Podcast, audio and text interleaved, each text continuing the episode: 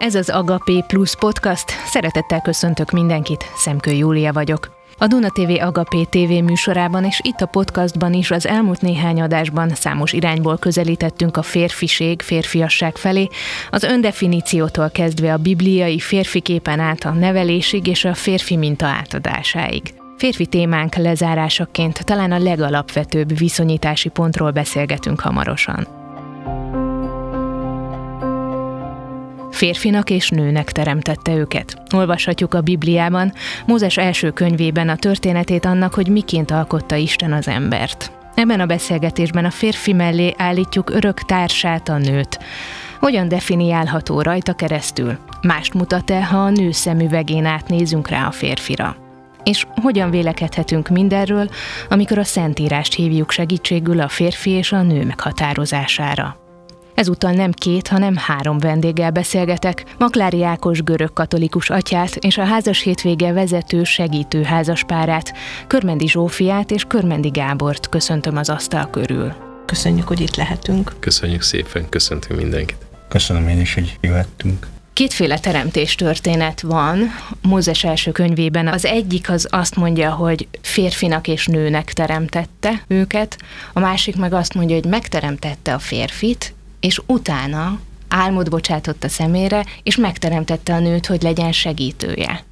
Alig néhányat lapozunk a Bibliában, és már is egy ilyen lényeges kérdésbe botlunk, hogy most egyszerre, vagy egyiket a másik után? Hát a teremtés könyvének első és második fejezete nem zárja ki egymást. Kétféle hagyomány, a biblikus szakemberek ezt nagyon szépen el tudják mondani, hogy hogyan alakult ki ez a kétféle hagyomány.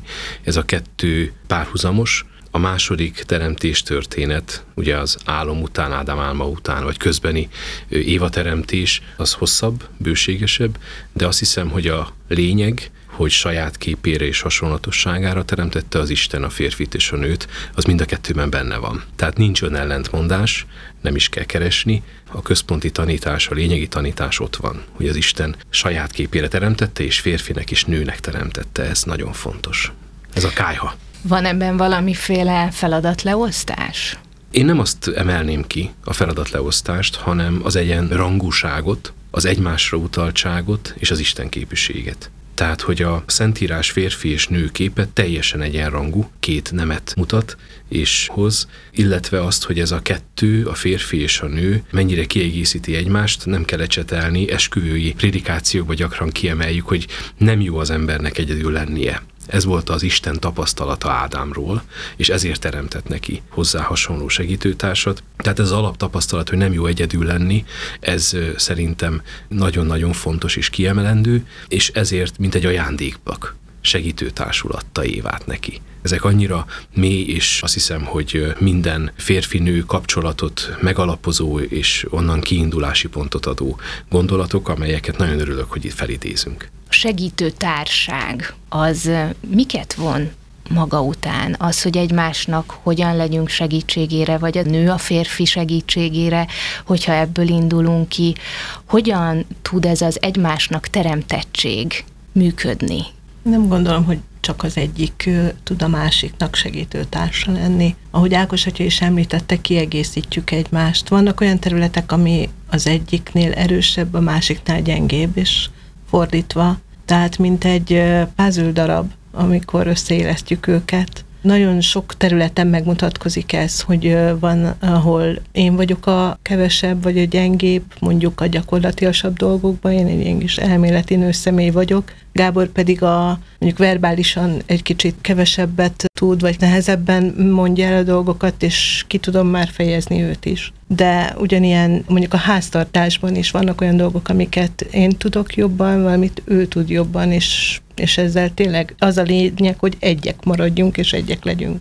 Van egyfajta olyan biblikus, hát mégiscsak azt kell mondani, hogy feladatleosztás, hiszen mondjuk Pálnak a leveleiben ugye nagyon gyakran utal arra, hogy a férfi a család feje, hogy a feleség kövesse a férjét, de ugyanúgy elmondja azt, hogy Krisztus születésével maga a szeretet egység az, amire gondolni kell. Milyen iránytűt tud adni egy férfinak a Biblia, hogy hogyan legyen ő férfi, hogyan tud iránymutatást adni a nőnek, hogy hogyan hagyja a férfit férfinak lenni.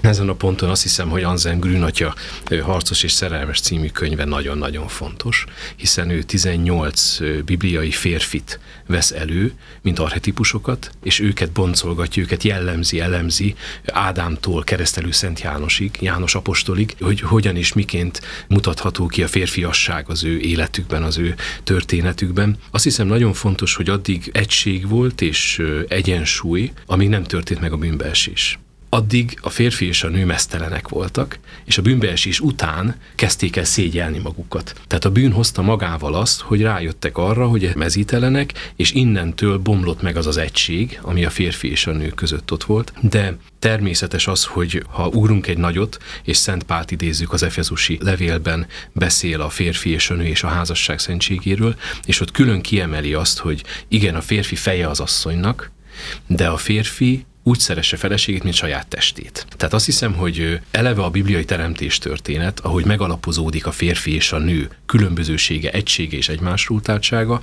az is egy forradalmi jelenség volt három-négy ezer évvel ezelőtt minden bizonyal, abban a kultúrkörben, azon a területen, ahol ez született, de Szent Pálnak a tanítása is legalább ilyen forradalmi volt, a keresztény tanítás, házasság modell, hiszen ott a sok poligám felfogás között egy ilyen monogám férfi és nő egy életre szóló, egész életre szóló szövetsége, ami egyenrangú és egyenjogú felek által hozódik létre.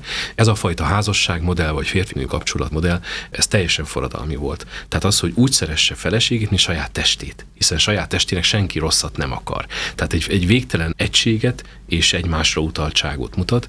Persze lehet, szokták ezt fölhozni, hogy hát Pál milyen patriarkátusban gondolkodik, mert hogy a férfi a vezető, a férfi az úr, a meghatározó. Viccesen szoktuk igaz mondani azt is, hogy, hogy persze a férfi feje az asszonynak és a családnak, de hát a feleség a nyak. Fér, mint fej, addig foroghat, amíg a nyak engedi. Ezt elviccelgetjük, de azért ez, ez nagyon így működik nagyon sok esetben, és ez jól működik sok esetben. Én nem akarok lélek búvár lenni, és semmiképpen sem tibulatos szóval himsovinisztának tűnni, de azt tapasztal a menyasszonyokon is az egyes oktatások során, hogy azért minden menyasszony azért érzi jól magát a párja mellett, mert biztonságban van úgy érzi magát, hogy szeretve vagyok, és biztonságban vagyok mellette. Ez azt hiszem, hogy nem negatív, hanem egy nagyon, nagyon is méről jövő pozitív női érzés, hogy keresi a biztonságot a férfi mellett, a férj pedig attól lesz férfivá, azt gondolom, hogy ki tud lépni saját kereteiből, és rájön arra, hogy másért élni, mást óvni, mást boldoggá tenni, attól leszek én igazán férfi. Tehát a gyökerekből azt hiszem, hogy ezeket tudtam én most gyorsan kiboncolni. Ez kilépés a saját kereteiből egy férfinak? Én azt gondolom, hogy mindenképpen, tehát a férfivá érésnek is ezt gyönyörű könyvben, a Férfi útja című könyvben Richard Rohrtól idézem a gondolatot, a férfivá válásnak egy megkerülhetetlen küszöbb átlépése az, hogy a fiú rájön arra, hogy akkor vagyok igazán valaki, akkor vagyok férfi, hogyha ha képes vagyok gondoskodni másról, ha képes vagyok másért élni. Ettől lesz valaki családfő. Erre rengeteg példát látunk az irodalomban, a Szentírásban is. Közben mondom a hallgatóknak, hogy itt Zsófia és Gábor mosolyogva nagyokat bólogatnak. Hát azt hiszem, hogy több mint húsz év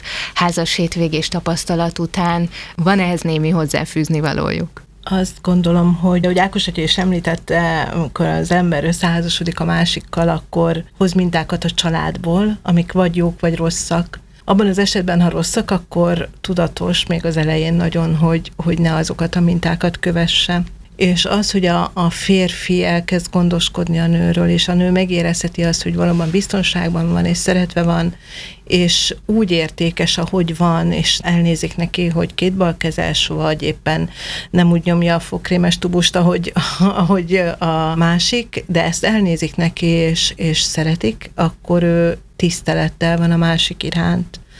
És ez a tisztelet lesz az, ami a férfit még önbizalommal telébbé teszi, mert megérzi azt, hogy az, ahogyan ő ezt az egészet viszi, az tiszteletre méltó, és ezt a másik vissza is sugározza neki. Ez a férfi szerepe? Hogy merjen a nő mellette gyengének lenni, és hogy a férj, férfi merjen erősnek és iránymutatónak lenni? Hát szerintem valahol igen. Bár így visszagondolva a magunk majdnem 30 év házasságára, soha nem volt kettőnk között rivalizálás Tehát ahogy Zsófi is, meg Ákos atya is mondta, tehát mi kiegészítjük egymást. Ez lehet valahol egy olyan kis vezető szál, amin hogyha el tudunk indulni még a legelején, hogy mi kiegészítjük egymást, és egymás jóságát, illetve az egymásra figyelés lehetőségét használjuk ki, akkor abból nincs, vagy nem lehet nagy katasztrófa. Említette azt a szót, hogy rivalizálás. Azt hiszem, hogy manapság azért a, az öndefiníció, hogy ki vagyok én, mint nő, illetve a férfi, hogy ki ő, mint férfi, nagyon könnyen és nagyon apróságokon is el tud csúszni. Egyikük a másikuk helyébe lép, és már is ott vagyunk a rivalizálásnál. Nyilván ez hozza magával a világ. Karriert építeni, valósíts meg önmagad, te vagy a fontos, és csak te vagy a fontos, ezek olyan szavak, olyan hívó szavak, amikre az ember rá tud ülni, és, és el tudja hinni. És ha ezek lesznek a legfontosabbak, és nem az, hogy ketten vagyunk ebben a házasságban, és egyenrangúak vagyunk, hanem elindul az embere felé, hogy én nekem most pénzt kell keresni, most fontosabb a munkám, mint az, hogy én időbe hazaérjek, és legyen kettőnk időnk, vagy tudjunk beszélgetni, vagy stb. stb., akkor ez nagyon el fog távolítani egymástól minket. És ez mutatkozik ugyanúgy a férfiakra is, mint a nőkre is, én azt gondolom. Erről olyan jó beszélgetni, meg olyan szép hallani mindezeket, de a gyakorlatban azért azt hiszem mindannyian tudjuk, hogy ez nem ilyen gördülékeny. Nekem erre egy olyan példám lenne, hogy már bőven 30-on fölül voltam, és a három gyerekünk már nagyobb iskolás volt, amikor lehetőségem volt arra, hogy tovább tanuljak, és főiskolát, majd egyetemet végezzek. És akkor egy volt egy nagy beszélgetésünk, hogy én ezt megtehetem-e annak fényében, hogy ez ugye vidéki városban tanultam, hogy ez elutazásokkal fog járni, hogy vizsgaidőszakkal fog járni, ismervén a maximalizmusomat, abban nagyon bele fogom tenni magam, és, és hogy én elvárhatom-e a férjemtől azt, hogy ő helytálljon és tényleg egy nagyon mély beszélgetésünk volt erről. Ha Gábor azt mondta volna, hogy figyelj, én ezt nem fogom tudni elvállalni, én biztos nem megyek el. De azt mondta, hogy csinált, hisz tudom, hogy ez a gyerekkori álmot, hogy ezt befejezd, és ott volt mögöttem. Tehát volt úgy, hogy ő főzött egy hétig meg több ideig, tehát hogy nekem csak arra kellett koncentrálnom, amire kellett. De ezt nélkül én nem tudtam volna megcsinálni. Szárnyakat kaptam tőle, és voltak helyzetek, amikor én próbáltam neki szárnyakat adni, például egy munkanélküliség idején, amikor ezt tudjuk, hogy egy férfinak van háromszor olyan nehéz, mint egy nőnek, hogy bíztam benne, és kilenc hónap munkanélküliség alatt is tudtam benne tartani a lelket, hát hol jobban, hol rosszabbul, de hogy ez egy nyílt helyzet volt, és, és tudtuk mindkét esetben, hogy számíthatunk a másikra. Mi volt mindennek az alapja? Mi 30 éves házasok leszünk januárban, és minket is utolért ez a 6-7-8 év után ez a bizonyos válság. Hogyha nincs akkor az akkori lelki vezetőnk, akkor mi elválunk egymástól, és utána nagy összekapaszkodás történt, ennek eredménye lett a második gyermekünk, egy ilyen nagyon szerelem gyerek, és utána jutottunk el házas hétvégére, ahol olyan dolgokat is ki tudtunk mondani egymásnak, amit mindenféle békülés ellenére nem vagy előtte nem. És olyan volt, mintha egy letakarítottuk volna az eddigi poros polcunkat, és újraindult volna. Tehát valahol megint az fény lett, aminek kellene fényleni az esküvő utántól. És talán ez volt az az alap, ami tovább lépéshez, vagy az újrainduláshoz segítséget adott. Ákos atya, mik azok az alapok, azok akár a teológiai hitbeli alapok, amikre utána el lehet indítani, mondjuk egy ilyen válság után, vagy csak akár bármilyen krízis helyzettel kapcsolatban a házas párokat? Mennyire fontos az, hogy a gyermek úgy nő föl, hogy látja apukáját, anyukáját, hogy szeretik egymást. Ha ez megadatik, az egy nagyon-nagyon áldott és, és szerencsés gyermekkor. Sajnos sokaknak nem adatik meg. Innen indul el, azt hiszem, hogy ez nem is kérdés, hogy otthon mit lát a gyermek, miben nő föl. Amit mi később a hitoktatásban, a közösségekben tudunk adni ennek a megerősítése, de borzasztó nehéz úgy beszélni a szerető atyáról gyerekeknek, hogyha a csoport felének az apukája két hetente hétvégén van jelen az ő életében. Ettől függetlenül is ezzel együtt a házasságkötés előtti jegyes oktatásokat én nagyon-nagyon fontosnak tartom. Azt hiszem, hogy ezeknek során kijön az, hogy különbözőek vagyunk, de kijön az, hogy mennyire egymásra vagyunk utalva, és mennyire boldogok lehetünk, hogy van párom, akivel ebbe a játékba, ebbe az életre szóló nagy játékba belekapcsolódhatok. Gyere velem, repülni szól a darázs a virágnak, tapadj mellém az ágra szól a virág a darázsnak. Ugye valahol ezt az ősi és megkerülhetetlen ellentétet idézőjelben, ami a darázs és a virág között van, megmutatni és, és beszélgetni arról, hogy különbözőek vagyunk és tele leszünk konfliktusokkal és konfliktus helyzetekkel, ez nem jelenti azt, hogy nekünk el kell válni, hanem igenis úgy készülünk föl, hogy bármi történik, mi meg fogjuk tudni a Jóisten segítségével, meg fogjuk tudni ezt oldani, és nem fogunk elválni. Ahhoz, hogy ketten egyé legyenek, először talán egy kicsit saját magukra is kell találni. A férfinak rátalálni a saját magában lévő férfiségére, meg a nőnek a saját magában lévő nőségére. Talán, mint hogyha ez lenne a nulladik lépés. Hát mindenféleképpen meg kell keresni magunkat. Tehát amíg mi labilisak vagyunk, nem tudjuk az életünk értelmét sem megtalálni olyan egy könnyen, addig nem lehet igazából párkapcsolat, mert az csak teherként éri meg az ember. A házas hétvégén belül valahol ott rögtön az elején foglalkozunk a saját személyiségünkkel, hogy ki vagyunk mi. És hogyha ott sikerül azt megtalálni és tisztába tenni, hogy mi nem csak azért vagyunk itt, hogy na most pénzt keressünk, hanem egyéb másért is, hogy bizony ott van férfiként, hiába mi kemények vagyunk, azért, hogyha kell, igaz, hogy elbújva, de tudunk sírni is, akkor ott azért van arra lehetőség, hogy az ember úgy megrázza magát, és azt mondja, hogy igen, ez az én utam, ehhez választok egy párt, vagy kaptam, vagy kapok egy párt, és vele együtt kell tovább menni. Aki erősít, de ugyanúgy oda tartja a vállát, hogyha gondod van, akkor borulj rá, és mondd el neki, hogy mi a problémád. Itt a házas hétvégék során évről évre mi az, amit látnak, mennyire változik ezzel a fajta önmeghatározással kapcsolatos krízis esetleg? Nyilván manapság mások a meghatározási problémák, mint mondjuk 10-20 évvel ezelőtt. Uh-huh. Azt gondolom, hogy, hogy az emberek nem mernek önmagukkal szembenézni, nem mernek őszinték lenni önmagukkal, meg kell felelni a munkahelyen, meg kell felelni egy általuk elképzelt képnek a családban is, esetleg a párkapcsolatban is, közben pedig ezzel árarcot vesznek föl, és ami valóban ő, azt nem meri fölvállalni az ember, még talán önmaga előtt sem. Ez nagyon régóta így van, vagy amióta így mi a házas hétvégében benne vagyunk, ezt látjuk, hogy ott, amikor szembesülni kell, és ki kell mondani önmagamnak, hogy igen, én azért tudok mindenkinek gondoskodónak, mert azt gondolom, hogy ha nem lennék az, akkor mondjuk nem szeretnének, vagy nem fogadnának el, pedig néha tele van a hócipőm mindennel, és, és én is legszívesebben bebújnék a sarokba, de ha nem gondoskodnék, akkor nem lennék jó anya, vagy nem lennék jó feleség. Tehát, hogy ezeket az ember végigvizsgálja, és végig gondolja, és megengedi magának azt, hogy én most fáradt vagyok, ne haragudj, nem fogok tudni kimenni, és ezt ki tudja mondani, akkor letisztul az egész, és akkor egy nyugodt alapról indulhat tovább az ember. Csak annyi szeretnék hozzátenni, hogy egyáltalán nem baj az, hogyha a fiatal ember megtapasztalja azt, hogy, hogy nem jó egyedül lenni. Egyáltalán nem kell megspórolni ezt a hiányt, azt gondolom, a fiatalnak, a kamasznak, hogy vágyódjon társra, mert fogja értékelni azt az örömöt, hogy létrejön egy olyan egyensúly, egy olyan egység veled, amit szerelemnek nevezünk, és ami mint egy fölszálló rakétának megadja az első lökést, igaz? De ahogy telnek múlnak az idők, az évek, akkor valóban különböző belső és külső veszélyhelyzetek miatt előjönnek azok a kísértő gondolatok, hogy jobb lenne elválni. És akkor azt hiszem nagyon észnél kellene, és szeretnék visszautalni Júlia az előző kérdésére, hogy valóban ilyenkor nagyon jó, ha kéznél van egy jó barát, egy jó barátnő, egy pap, egy szülő, vagy egy olyas valaki, aki szeret minket együtt, és ilyenkor emlékeztetni tud arra, hogy ez egy kísértés, mert az a harmónia, ami köztetek létrejött, az nem egy öt évre szólt, vagy nem csak három évre, vagy tíz évre, teljesen mindegy, hanem egy egész életre szólt, és ezt a harmóniát megtalálni újra, ezt az élményt, amit annak idején, hogy visszamenni a kezdetekhez, ehhez néha külső segítség kell a Jóistennek a tekintete, ami egyben lát minket, az összetart. És hogyha ezt végső gondomban, bajomban erre gondolok, azt hiszem ez egy, ez egy nagyon összetartó erő. Tehát, hogy mi akkor annak idején nem ketten házasodtunk össze, hanem ketten hármasban voltunk, ahogy Júlia is utalt a beszélgetés elején erre,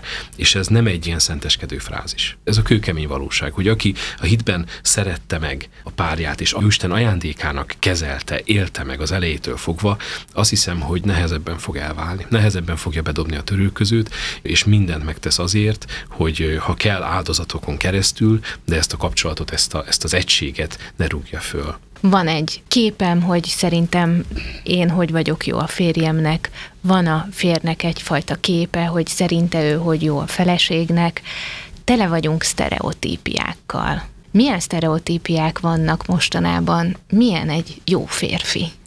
Hát jól keres, márkás autója van, figyelmes, gondoskodó, de erős, akkor testépít, tehát figyelz magára, elegánsan öltözködik, úgy megy elbulizni a barátaival, hogy nem iszik egy cseppet sem, józanul jön haza, elviszi a gyerekeket az óvodába, jó csizmába hozza haza, nem a másikéban, és tisztában van a politikai és mindenféle hírhelyzettel, nem fárad el sosem, két-három műszakot is végigcsinál még a feleség mellett a munka után. Azt hiszem, hogy tudná sorolni még Igen. egy jó ideig. Emellett a férfiaknak saját magukról milyen sztereotíp gondolataik lehetnek? Persze nekünk is megvannak. Tehát én, hogyha belenézek a tükörbe, mondjuk nem a borotválkozás miatt, akkor azért ugye el tudom magamat képzelni, hogy bennem mit szeretett egy nő. Próbálom úgy elgondolni, hogy most igaz feleségem van, de hogyha most még az udvarlás időszakában lennék, akkor mind kéne változtatnom, mi az, ami viszont jó mert én vagyok a vicces Gábor, tehát én a humorommal biztos, hogy lehengerlő vagyok másoknál is. De ez nem biztos, hogy így van. Tehát ez, amit én magamnak vetitek, hogy én nekem ez így jó, mert nem kell vele dolgoznom, én így vagyok a tökéletes. Ezek a sztereotípiák mennyire nehezítik meg azt, hogy utána rálejjünk a valóságra? Én azt hiszem, hogy ez nagyon életkor függő, hogy milyen életkorban, milyen sztereotípiák dolgoznak valakiben, mondjuk a hölgyekben. Világos, hogy egy fiatalabb leányzó sokkal inkább a külsőséget nézi, és most bocsánat, nem akarok senkit sem megbántani, általánosságokat mondok. Ahogy érik és ahogy érlelődik, talán sokkal jobban figyel a belső értékekre. Ha már humorosan is szabad, egy komoly amerikai kutató hálózat kimutatta azt, hogy a hölgyek számára, és itt most nem a leányokra, kislányokra gondolok, a legvonzó férfi típus igenis enyhén pocakos. Enyhén pocakos és, és kicsit macis, mert ő sugározza magából a családcentrikusságot, amire tudva vagy nem tudva, bevallottan vagy nem bevallottan, egy nő, és most idézőjelben vágyik. Ezzel lehet egyetérteni, lehet vitatkozni, de a sztereotípiák azt hiszem, hogy valahol fontosak, de valahol nem, mert vannak örök értékek. Kicsit visszautalnék arra, amiről már beszélgettünk, hogy egy egészséges nő arra vágyik, hogy szeretve, elfogadva legyen és biztonságban érezze magát. Egy egészséges férfi arra vágyik, hogy szeretve legyen, elfogadva legyen, és szükség legyen rá, hogy fontos legyen hogy akcióba léphessen, hogy teremthessen, és ezt valaki elfogadja, értékelje. Tehát én nem hiszem, hogy ezek nagyon változtak egy komolyan gondolkodó férfi és nő agyában.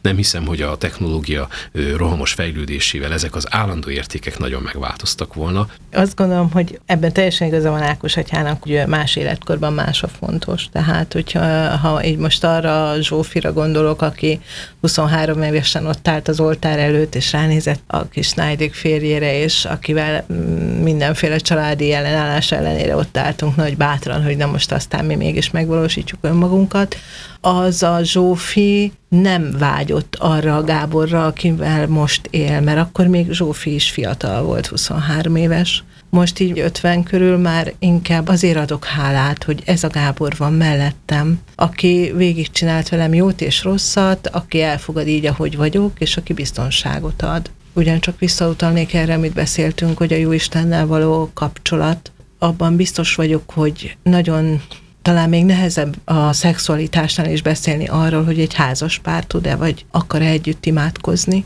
Volt már erre tapasztalatunk, hogy mennyire intim ez a téma. El kell érni odáig, hogy akarjunk együtt imádkozni, de ha tudunk, akkor tényleg nem ketten vagyunk, hanem hárman. És ez, ez lesz egy olyan alap, amihez vissza lehet térni akkor, amikor esetleg gond van a kapcsolatunkban. Viszont ha mostanában minél kevesebb dologért kell megküzdeni, akkor lehet, hogy kevésbé küzdenek meg egymásért az emberek. Egy férfinek küzdeni kell, harcolni kell, ilyen a férfi identitás, és ha ezt elveszik tőle, akkor feleslegesnek fogja magát érezni, és akkor beül a fotelbe a sörrel, és nézi a meccset. Tehát igenis kell, és itt van a feleség szerep, hogy mennyire tud inspirálni, mennyire tud jó értelemben elvárásokat állítani a férjéhez, mennyire tud őt motiválni. Ugye közhely, hogy minden nagy ember mögött, nagy férfi mögött egy nagy asszony van, ami a közhely, de igaz. Igaz, kell valaki, aki engem piszkál jó értelemben, és igenis motivál. Ez azt hiszem, hogy azért is fontos, mert a templomok látogatóinak 80%-a nő. ezt kimutatták, nem tudom, hogy igaz-e vagy nem, nálunk is körülbelül, talán nem ennyire, de többségében nők. És eszembe jut az a fiatal apuka barátom, aki azt mondta, hogy figyelj, minek menjek a templomba. Ott arról beszélnek, hogy szereted ellenségedet, légy irgalmas, légy alázatos, segíts, legyél jó szív, és csupa nőies dolgot. Sok férfi számára a keresztény tanítás és a keresztény házasság modell, felfogás a gyengeségről, a gyönkétségről szól, ami jó és szép, de nem az enyém. Egy férfi ezt nem érzi magáinak, és igenis szerintem fontos hangsúlyozni, akár a házasságban, akár a keresztény élet minden területén azt, hogy ez igenis egy jó értelemben vett küzdelem. Tehát atléta Krisztia, hogy a Szent Ignác hívta a keresztény embert, igenis ez egy férfias, ez egy beleállós hivatás. A férjség és a kereszténység. Ez rendkívül sok cél megvalósítást és küzdelmet és harcot hoz magával. Nem jó az, hogyha csak a hitünknek és a házasságnak a pozitív és könnyen viselhető, bocsánat, nőies oldalát hangsúlyozunk. Igenis, ez egy férfias küzdelem. És a férj szerep is egy férfias küzdelem nem csak abból a szempontból, hogy idézőjelben meg kell hódítani a nőt. Persze, hogy meg kell hódítani, udvarolni kell, szeretni kell, becézni kell, simogatni kell, a szeretett nyelveket használni kell, mert egyébként lefagy a rendszer és lefagy minden. Én visszautalnék még az előző gondolatra, hogy mi a cél a házasságban a két ember között. Az, hogy én legyek boldog, vagy hogy azt akarom, hogy a másiknak jó legyen mert teljesen másfelé visz ez a döntés, mert én elvárom, hogy engem boldogát tegyen a párom, és ott vagyok, hogy várom, és még mindig nem vagyok boldog, és ezért csak felhánytorgatok neki, vagy mindig éreztetem vele, hogy nem elég jó ő nekem, vagy pedig minden nap úgy megyek haza, hogy azt szeretném, hogy neki jó legyen. És ha ez beépül, és teljesen magaméve teszem ezt a célt, és a másiknak is sikerül ezt megvalósítani, akkor nincsen baj, mert akkor ő azt szeretné, hogy én legyek boldog, én meg azt szeretném, hogy ő és akkor egy önzetlen kapcsolat van, és jön létre. És innentől kezdve nem is számítanak a sztereotípiák. Így van. Mert akármennyire nőies egy férfi, vagy férfias egy nő, ha ez a cél, és ezt sikerül megvalósítani, akkor ennek a dolgai leomlanak, csak a másik lesz a fontos.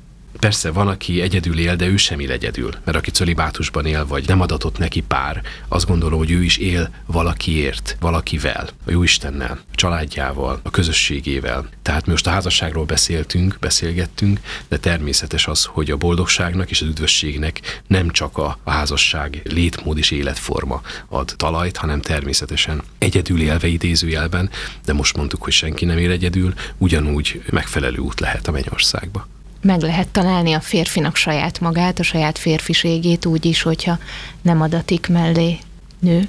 Kérdés, hogy ő hogy érzi magát ebben az egyedüllétben, hogy értékeli és jól érzi magát benne, vagy pedig valaminek a hiányát érzékeli. De ez szerintem sokrétűbb dolog ahhoz, hogy erről most így pár mondatban lehessen beszélni. Azt gondolom, hogy a férfi arhetípusa a Szentírásban, az egyik arhetípusa keresztelő Szent János, aki egy remete volt, aki egy egyedülálló, egyedül élő ember volt, ha bár emberi szemmel nézve kudarcos volt az élete, hiszen kivégezték, ugye, de halatlan karriert futott be, le tudott válni a szüleiről, függetlenül élt, úgy élt, ahogy beszélt, egység volt a szavai és az életmódja között, és tudott hatni tudott teremteni a szavaival, a cselekedeteivel. Azt hiszem, hogy ő az egyedülálló férfiaknak egy gyönyörű példakép. Biztos, hogy keresztelő Szent János életútja is, és az ő arhetipusa is nagyon sokat segít, és ő ösztönzőleg hathat annak, aki nem talál, vagy nem akart párt találni. Keresztelő Szent Jánosnak sikerült leválni a szüleiről az, hogy én megtaláljam saját magamat, abban ez a leválás, ez megkerülhetetlen manapság nevetünk ezen a mama hotel kifejezésen. Kérdés az, hogy a szülő mennyire tudja elengedni a gyerekét, és mennyire tudja azt, hogy azért szükséges, hogy elengedje, hogy, hogy az a gyerek önálló legyen, lássa önmagát, és nem is biztos, hogy egy gyerek az első, akinek ezzel szembesülnie kell, pont a szülőnek kell tudatosnak lenni, hogy el tudja engedni, hogy meg kell ezt lépni ahhoz, hogy szabad és önállóan gondolkodni tudó fiúk vagy férfiak legyenek a gyerekeink. Minden szülőnek tudatosítani kell, hogy a gyermek, bocsánat, idézőjelben a ötször albérlő nálunk. Ott van 18-20-21 évig, és utána az az ő érdeke, hogy önálló életet éljen. Ha egy szülő nem ebben edzi magát, hanem köti magához a gyermeket, nem helyesen, nem jól szereti, és a legtöbbet a gyerekének árt. Tehát el kell engedni, fel kell rá készíteni, és ez a felkészülés, ez egy érési folyamat, ami nem gyász munka, ami nem gyász folyamat, ami örömteli, hiszen a mi kettőnk szerelmének a gyümölcse levált, önálló lett, ez egy végtelen öröm lehet. Én gyakorlom, másfél hónapja ment férhez a lányom. Szülőként nem könnyű ezt megélni, de látva az ő örömüket, azt hiszem, hogy viszont ezért érdemes élni. Mi nem régiben maradtunk odahaza ketten, a második gyerekünk is elköltözött. Annyira még nem éltük meg annak az örömét, hogy a 30 évvel ezelőtti csak kettesben vagyunk örömét megéljük, de határozottan érzem azt, hogy most nekünk valami új kezdődik az életünkben egy újabb románcos korszak jön, és ennek én nagyon örülök. Mint ahogy nagyon megsirattam, amikor elment a kisebbik fiam is, de neki jó, tehát akkor nekem is örülnöm kell, hogy ő a helyén van. Maklári Ákos görög-katolikus atyának és a házas hétvége vezetőinek, segítőinek, Körmendi Zsófiának és Körmendi Gábornak nagyon szépen köszönöm a beszélgetést. Mi köszönjük Mi a lehetőséget. Köszönöm. köszönöm, hogy itt lehettünk.